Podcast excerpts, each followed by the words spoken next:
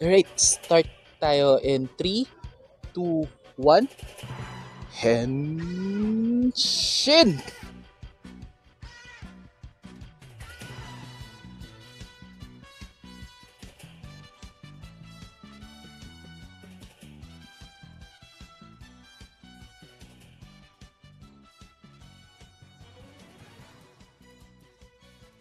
Welcome mga dudes at mga dudettes. Eh, eto na naman si Kevin. Uh, live uh, dito sa Justice Open Studios para sa isa na namang episode ng elitistang Weibo Podcast.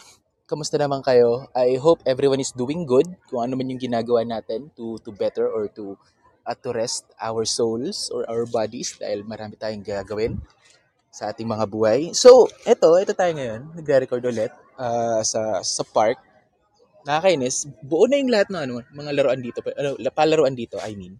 Uh, pero nakasarado pa rin siya. I, I don't know why.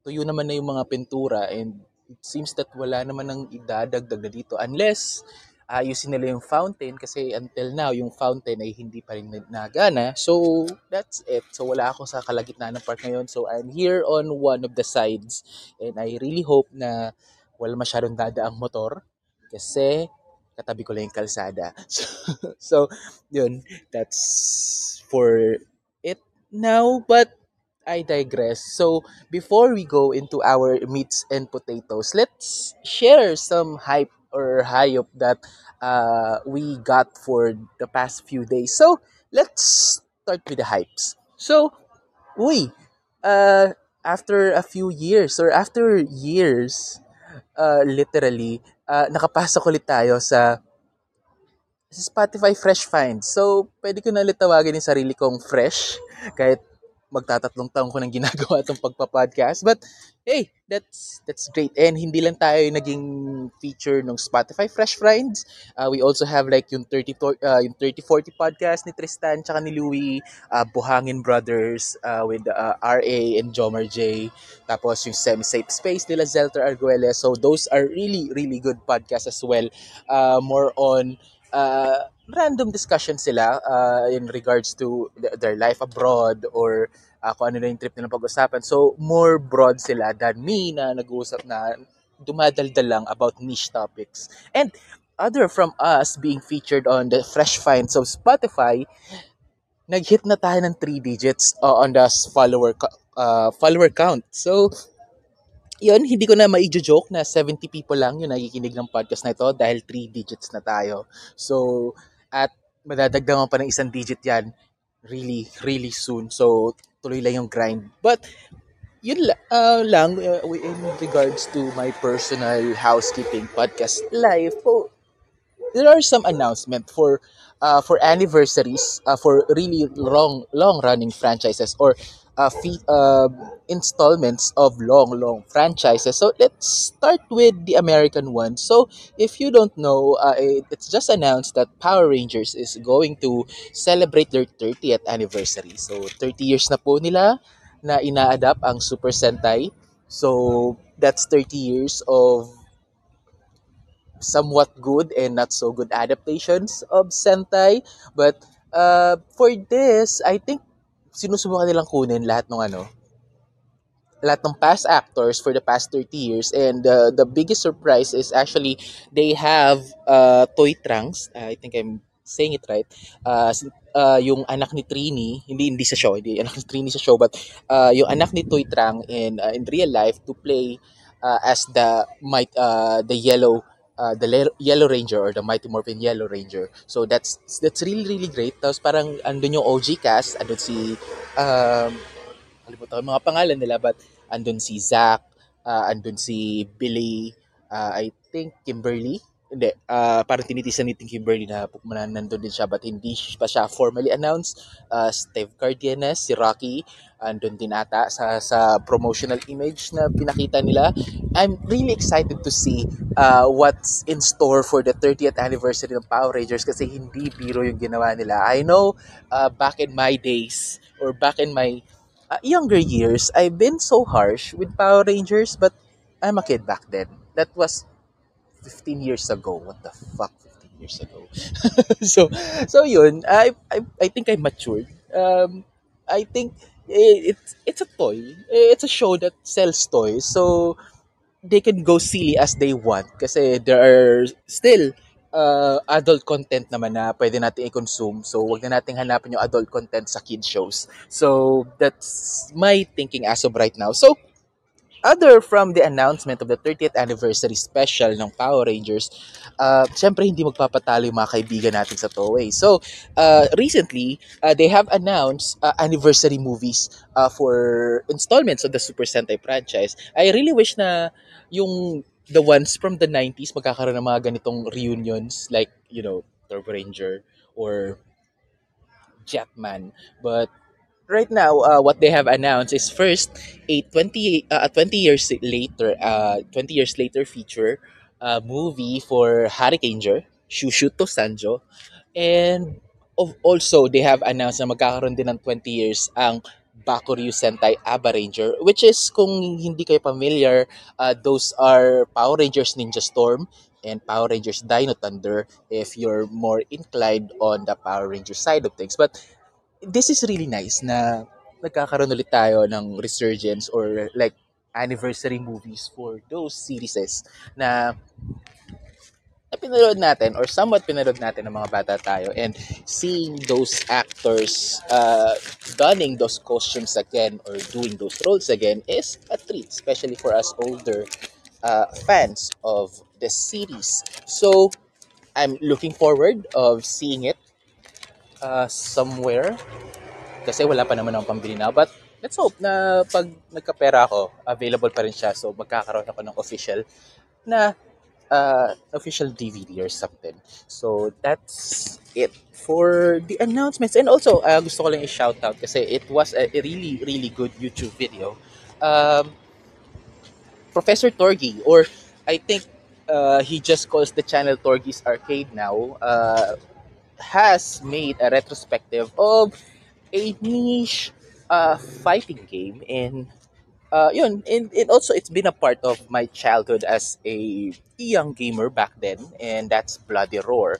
Uh, it's a uh, almost two hour feature uh, detailing the history, the mechanics, and the hula baloo uh, with the Bloody Roar franchise. I really hope na ano, gusto ko ilang ikala to na there are really good fighting games na nakakat short because of you know uh, meddlings of the uh, of the corporates uh, some really weird deci- decisions that they made but uh, what I find interesting or what I find fascinating is Bloody Roar is still a good game. Uh, well, some of them. But panoorin nyo yung video para malaman nyo kung anong Bloody Roar ang ang nag-stood out with the test of time. So, that's something na pwede nyong panoorin on your free time if tapos na kayo makikinig ng podcast na to or naubos nyo na lahat ng episodes ng Machong Chismisan or Cool Pals. So, uh, Torquay's uh, Bloody Roar rep- retrospective is a good watch. I'll put the link on that particular video on the description para mapanood nyo rin. So, yun, that's it for our hypes and hyups uh, for this installment. So, let's get into the meats and potatoes ng episode na to. So, mabalik tayo. Early 90s, bata pa si kuya, si tito nyo Kevin or si kuya nyo Kevin. Um, Sunday morning, wala nang ginagawa. Tapos na ako magalmusal. I'm readying uh, I'm readying myself uh, for for church kasi may church kami ng uh, bandang hapon. So, yun, I've been channel surfing. Tapos nadan ako on a little channel called IBC 13. So, I think this yeah, IBC 13 uh, back in the 90s. So, hala, wait. Yun, so yun nga, uh, there was this little channel called IBC13. Uh, nagpapalabas sila ng mga Japanese shows back then. Uh, they have like Five Man uh, or uh, yun, uh, Turbo Ranger nga, pinapalabas din nila sa Channel 13 noon. So, there was this little show about a bug team superhero na sumasakay sa motor and it has a really kick-ass theme song uh, sang by the actor himself but uh, yun, yun nga, I've been uh, watching or I have watched Mask Rider Black as a kid. So, Mask Rider Black is yun nga, a an installment of the Kamen Rider series back in 1987. Yun, 1987. And it's 49 episodes of uh, Kotaro, Minami, Kotaro Minami's adventures uh, as he fight uh, for justice against the evil Gorgom. Uh, for like 49 episodes. It has like uh, a movie uh, as well and some crossovers throughout the years. But Kamen Rider Black, if not one, uh, if not is, is one of uh, the most popular Kamen Rider um, on the franchise. Kasi, I don't know, uh, I tried to yun nga, ah, kahit ilang beses mo siya panoorin, andun yung cheesiness niya. Andun yung cheesiness niya with a with a punch of uh, of dark content or medyo mature content, but it's still a kid show uh, at heart or at its core.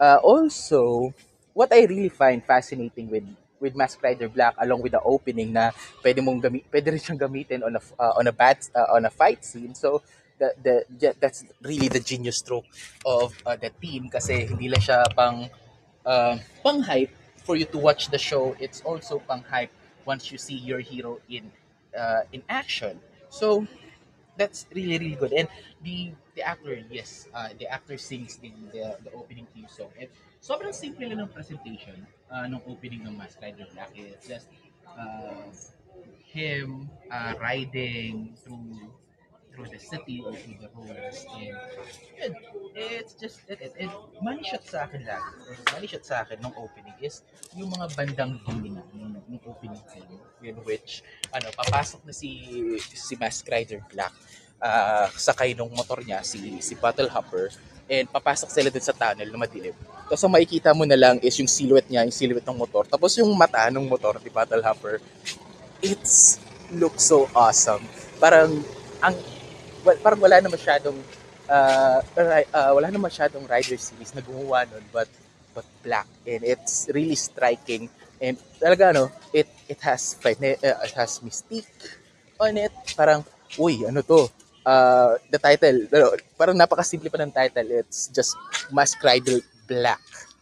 Uh, napaka mysterious napaka um, yeah, napaka parang undeep parang parang it parang you're into something awesome. Once you hear the theme song you see the silhouette you see the motorcycle. Um, and it doesn't disappoint. It has really really good moments in it. Uh, and also Mask Rider Black introduces us to the best Kamen Rider villain of all Shadow Moon. So that's really really awesome to to see. Especially kung nung bata ka uh, nanonood sa IBC 13 so it yun. Mask Rider Black has been really popular. Ang pinaka gusto ko lagi uh, inaabangan is magkakaroon ba ng crossover or papakita ba siya ulit on a on a cameo on a on a different show or a movie uh, for Kamen Rider. And it happened several times. Uh, pinaka memorable is nung uh, bumalik siya for two episodes ng Mask Rider Decade. Uh, I think that's episode 15. Oh, sorry, not 50, but on the 20s na yata yun. Basta pumunta si Decade dun sa mundo ni Black at ni Black RX. Tapos yun, it's still the actor Tetsuo Kurata uh, doing the pose and it's, he still got it. Uh, on 2015, he, he's still a really, really awesome guy uh, on screen. So, that's, that's it. Tapos nagkaroon pa ng ibang features like uh, on a Kamen Rider movie, I think that's Kamen Rider 4 or Grand uh, Kamen Rider GP or Grand Prix. Andun ulit si Black at si Black RX. So that's that's also really good. And of course, uh, dahil napunta na rin naman tayo onto the uh, onto uh, onto uh, onto TV or specials uh, recently or like just like last week um, pinalabas na nila yung ano yung reboot series nito which is uh, Kamen Rider Black Sun uh, it was announced like uh, a year ago na magkakaroon nga ng ganito uh, Amazon uh, exclusive uh, a darker tone reboot of Mask Rider Black uh, which is yun nga titled Black Mask Rider Black Sun so nagkaroon ako ng konting reservations because you know uh, when when you make things mature or for adult uh, audiences parang nawawala yung core or nawawala yung soul niya uh, for nawawala yung soul of a series or of a of a uh, of a creation kapag pinipilit natin na i-mold siya into something that it is not. So, parang yun, nagkaroon ako ng reservations about it. So, but after seeing yung costume designs, which is really, really good, parang based siya on, a, on the SIC line of toys na medyo dark, medyo grimy, and mostly monster-like, uh, monster-looking talaga. Uh, yung suits, the motorcycle, uh, the motorcycles are really good uh, good looking as well. So, yun, nagkaroon ako ng konting pag-asa or nagkaroon ako ng konting uh, anticipation na this is gonna be a good one. So, fast forward uh, to to last week in which yun nga pinalabas na nila yung uh, yung yung series and it is good, really good. Um, there are like some problems uh, with the with the writing and how they approach the series, but um, it uh, as a full package, uh, Kamen Rider Black Sun is a really good reboot. So um, they have changed uh, a lot from the original series, pero and they also have managed to to adapt some ideas na galing sa ano, galing sa original manga ni Shotaro Ishinomori. So the the bata form or the monster form and the black the shadow moon is yes parang eh, almost one to one recreation of the monster form uh, ni ni Black or the Masked Rider Black or ni Black Sun uh, sa original manga. So if you have the time, you could look at the manga kasi that is a, a really good uh, concept uh, or alternate concept concept for the TV show as well. So what are some of those yun, uh, good things na nakita ko doon sa show? Uh, sa reboot, I mean. Uh, sa reboot, there is, yun, nga, it's uh, a more mature take of uh, of the premise of Mask Rider Black. Uh, Gorgom became a political party now because, I don't know, masyado na yatang gamit or masyado ng gasgas ang cults pero they still keep some of the cultic elements of uh, of Gorgom pero they are first been uh, shown as a political party. So that's something different. And they also have like a, a Greta Thunberg uh, a Greta Thunberg character there uh, si Aoi. So uh, some of the fans or some of the uh, crit- uh, some of the people that is critical of this uh, of this reboot actually call her Aoi Thunberg kasi that's the vibe that she is getting. So and also her English, is English was cringe.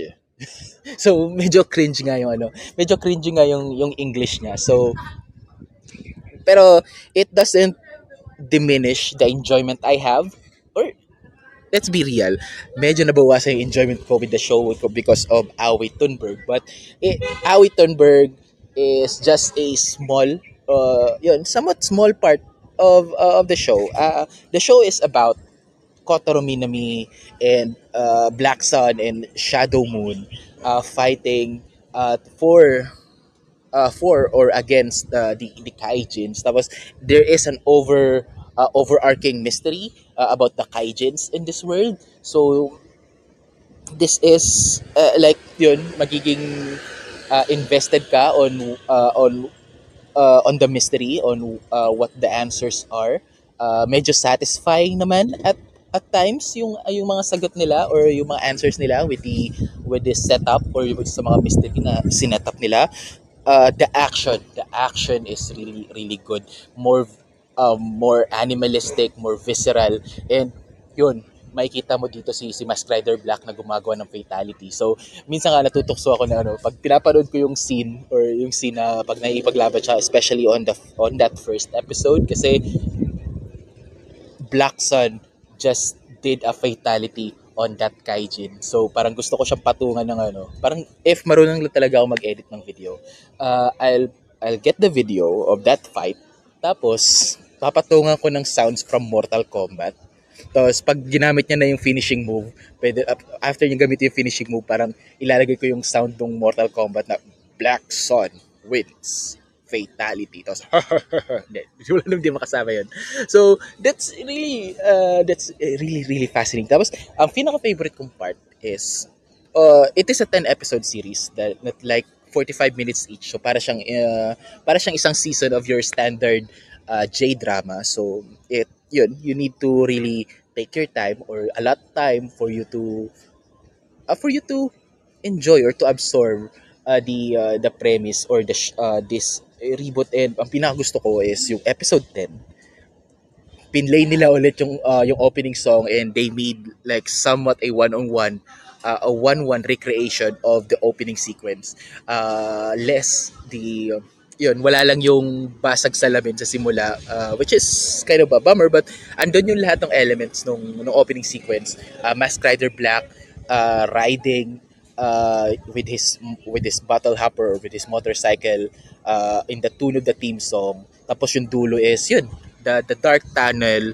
uh, with black just seeing just the silhouette of black in the motorcycle tapos yung glowing red eyes which is still a money shot after this all these years. So it's I'm somewhat satisfied with the end pero yun nga in medyo na bump pa rin ako on some of the things or some of the decisions they made uh, on the narrative of the story and for full uh, for full nostalgia, it is a good one. Pero just be just be accepting on what you're gonna see kasi yun nga, it's politically charged.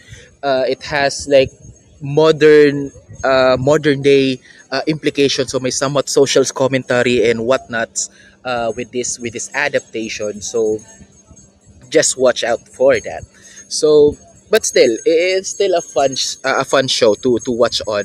And pasensya na may dumaan lang na like, nagtitinda ng ano titinda ng ice drop. May barya kaya ako? Wait lang. Wala akong barya.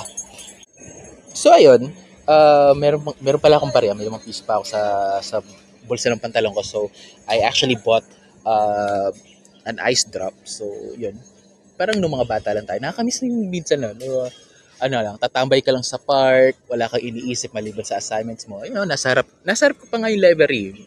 Madalas ko tinatambay itong library na to. Pero nakasarado sila ngayon kasi alas 12 na. So mamaya pa silang like 1.30 magbubukas ulit. But I digress. Basta gusto ko lang pumesto dito para napaka-nostalgic lang nung, nung spot. Uh, dito yung library, may mga tumada na nagtitinda ng ice drop. So I think that it for me. Baka matunaw na tong ice drop na binili ko. So, uh, again, uh, as my final thoughts, uh, watch the original Kamen Rider block. It's an experience and uh, parang lagi ko naman sinasabi to pag nagre-recommend ako ng show, it's an experience na dapat you, absorb. Uh, even though it's a 49 episode series, you can at least, you know, medyo na medyo overwhelming siya if you're gonna binge the show. But maybe you can do something of uh, watch it in bulk like two three episodes at most uh, at a time. Kasi these these shows are, are made uh, on a weekly basis. So uh, for you to experience it yes you can experience experience it weekly but you know it's the internet. Lahat ng episodes is available na online. Uh, actually that first two episodes of Mask Rider Black, the original Mask Rider Black, is available on the Toei Tokusatsu channel. I really don't know bakit hindi pa nila re-release lahat ng episode na sub para magkaroon tayo ng way uh, to watch it on a official capacity but you know Toei is being cheap. So yun, yun, yun lang talaga naiisip kong dahilan kung bakit uh, bakit nila ginagawa yon but uh, yes the episodes are available online. You can enjoy them there. And yan. And watch the the reboot. Black Sun is still available on Amazon Prime worldwide. So that's something that uh, and it's also 10 episodes so it's something bingeable. So para para lang siyang Stranger Things or Cobra Kai. So na ano, na sobrang ano. And what do I want to see in the future? Of course, I, I still really want to see uh, Tetsuo Kurata uh, play uh, Mask Rider Black or Mask Rider Black RX in the future kahit sa movie or uh, a special episode on one of the Kamen Riders. And Black Sun, uh, eh, the Black the Black Sun show uh, ended uh, vaguely. So it's somewhat open-ended. So there's a chance na magkaroon ng season 2. I'm really excited to see na magka-season 2 ang Black Sun or baka dumiretso silang Black RX na reboot na ganito din yung presentation dark and ano. Pero I don't know kung gagawin paano nila gagawing uh, grounded yung Crisis Empire. But sa problema na ng creatives yun. So that's it for this uh, morning or uh, yeah or afternoon of me rambling about a old TV show uh, in its reboot. So I really hope na you enjoy this usual ramblings of mine about this. I, I want to do an in-depth uh, discussion on this, pero I don't have someone na magiging kabatuhan ko with the in-depth discussion. So, this is somewhat uh, a part one. this is somewhat uh, a part one of uh, our retrospective plus review of uh, Black Sun and uh, Kamen Rider Black Show. So, I really hope na maging libre yung naiisip kong guest uh, for uh, for this episode kasi we will dig as in dig deeper uh, on the Black Sun and what the changes and its social commentaries and whatnot. So that's it for me on this episode of uh, of the podcast. Uh, you can always follow the podcast on the socials at facebook.com slash elitistangwebpod.